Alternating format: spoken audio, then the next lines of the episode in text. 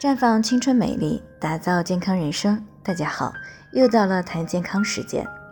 双节假期呢，已经进入了倒计时，在有些方面呀，还是有必要和大家提个醒的，特别是双节出去旅游的朋友们，因为往年的国庆长假之后呢，很多人都像霜打的茄子一样蔫蔫的，而这种萎靡不振的样子呢，正是节后综合征的典型表现。节后综合征呢，是指大家在放大假之后出现的各种生理或者是心理的表现，比如在节后的两三天里，感觉很疲倦，提不起精神，上班的时候呢，工作效率低，甚至呢有不明原因的这种恶心呀、眩晕、肠道反应、神经性厌食、焦虑或者是神经衰弱等等。那么之所以会这样呢，主要是因为啊，长假期期间呢，很多人容易忘记平时对自己的约束，会出现熬夜呀、暴饮暴食、长时间的坐车旅游奔波等等。那本来呢，过节的其中一个重要目的就是放松的去休息。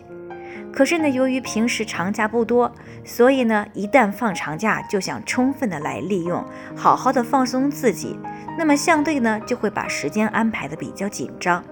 往往会到假期的最后一天下午或者是晚上才到家。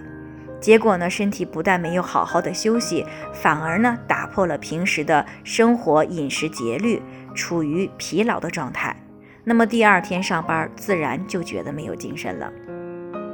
所以，如果不提前安排好时间，那么节后上班出现节后综合征就在所难免了。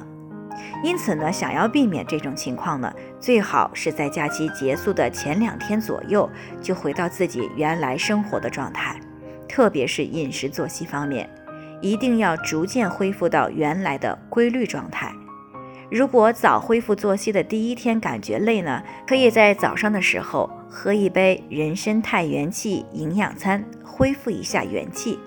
这样呢，有两天左右的时间的缓冲，到九号上班的时候呢，就可以避免节后综合征，那么就可以重新元气满满的上班了。